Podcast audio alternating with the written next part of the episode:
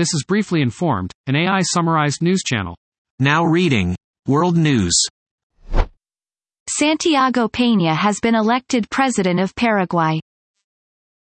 Mr. Peña says the task that awaits the country is not for a single person or for a party.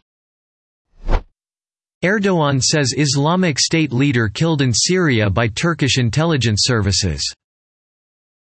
Erdogan says Turkish intelligence forces killed Islamic State leader Abu Hussein al-Qurashi in Syria. The raid took place in the northern Syrian town of Jandaris, which is controlled by Turkey-backed rebel groups. The area was later encircled by security forces to prevent anyone from approaching the area. Pope speaks of secret peace mission for Ukraine. Pope Francis is involved in a secret peace mission in Russia's war in Ukraine. The Vatican is willing to help facilitate the return of Ukrainian children taken to Russia during the war. The Holy See has already helped mediate some prisoner exchanges and will do all it can to reunite families. Massive fire at Crimea oil reserve as opening blast of Ukraine's full-scale offensive on Russia. The fire that broke out at an oil reserve in Russian-occupied Sevastopol on Saturday was an attack on Russian logistics and part of Ukraine's preparations for its anticipated counter-strike toward Russia. Mikhail Razvozhayev, the Moscow-installed governor of the port city, posted videos and photos of a massive black cloud of smoke rising above the blaze to his Telegram channel Saturday morning. He later claimed a drone attack caused the large-scale fire at the oil reserve at Kazacha Bay. Now reading National News. Authorities offer $80,000 reward for Texas shooting suspect's capture. Francisco Oropesa, 38, fled his Cleveland, Texas, home Friday night after allegedly shooting five people dead, including a nine-year-old boy. Governor Greg Abbott has offered $50,000 for his capture and other counties have chipped in $5,000 each for a total of $55,000. FBI offered $25,000 and the total reward money rose to $80,000, with the FBI Houston special agent in charge James Smith saying they have no leads. Helicopters crashed in mountains due to weather. Two AH-64 Apache helicopters crashed last week in Alaska, killing three soldiers. They collided over a rugged, mountainous area. Christopher Robert Eramo, 39, of Oneonta, New York, Kyle D. McKenna, 28, of Colorado Springs, Utah and Stewart Duane Wayment, 32, of North Logan, Utah were killed. A fourth soldier survived. Investigators plan to fly to the accident scene on Monday morning. EF2 tornado hits gardens, North Palm.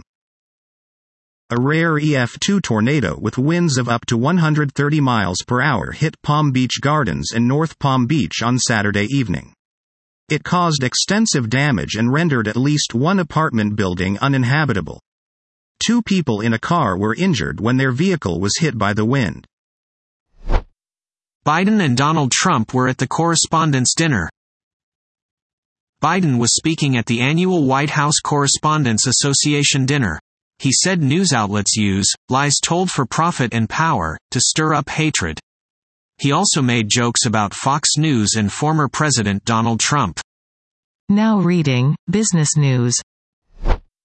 Astellas Pharma buys Iveric Bio for dollar. Astellas Pharma, 4503 T, has agreed to buy U.S. drugmaker Iveric Bio Inc. for about $5.9 billion in its biggest acquisition. Astellas is Japan's third biggest drugmaker by sales. It is the second largest cross-border acquisition for a Japanese drugmaker in the past five years. General Mills issues gold medal flour recall over salmonella concerns. General Mills has recalled 2, 5 and 10 pound bags of gold medal unbleached and bleached all-purpose flour with, better if used by, dates of March 27, 2024, and March 28, 2024. The voluntary recall was issued after Salmonella infantis was discovered in a 5-pound bag of flour during testing. Banks are full of bad loans on commercial property, Charlie Munger says. Charlie Munger is vice chair of Berkshire Hathaway Inc. BRK, B. He told the Financial Times that U.S. banks are full of bad loans on commercial property. Now reading Technology News. $70 games are hurting PS5 and PS4 sales.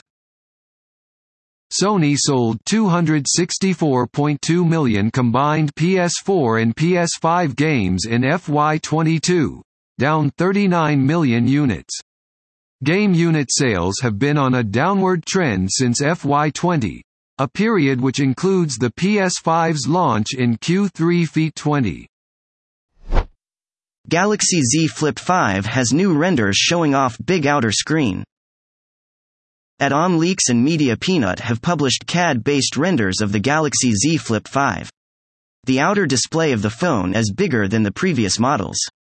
Samsung is expected to launch the phone in July.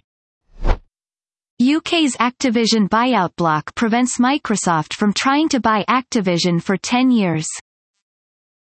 Microsoft is appealing the decision not to buy Call of Duty publisher Activision Blizzard. If unsuccessful, Microsoft will have to wait a decade before it can try again. Now reading Sports News. Steph Curry scored a record 50 point Game 7 playoff win. Steph Curry scored 50 points in the Golden State's 120 100 Game 7 victory against the Sacramento Kings. The win secured a 4 3 best of 7 NBA playoff series win for the Warriors. He set the record for most points in a Game 7 in NBA history, surpassing the 48 points scored by his former teammate Kevin Durant against the Milwaukee Bucks in 2021. Dillon Brooks was fined by NBA for taunting LeBron James. Brooks skipped media. Dillon Brooks was fined $25,000 by the NBA for skipping post-game media sessions.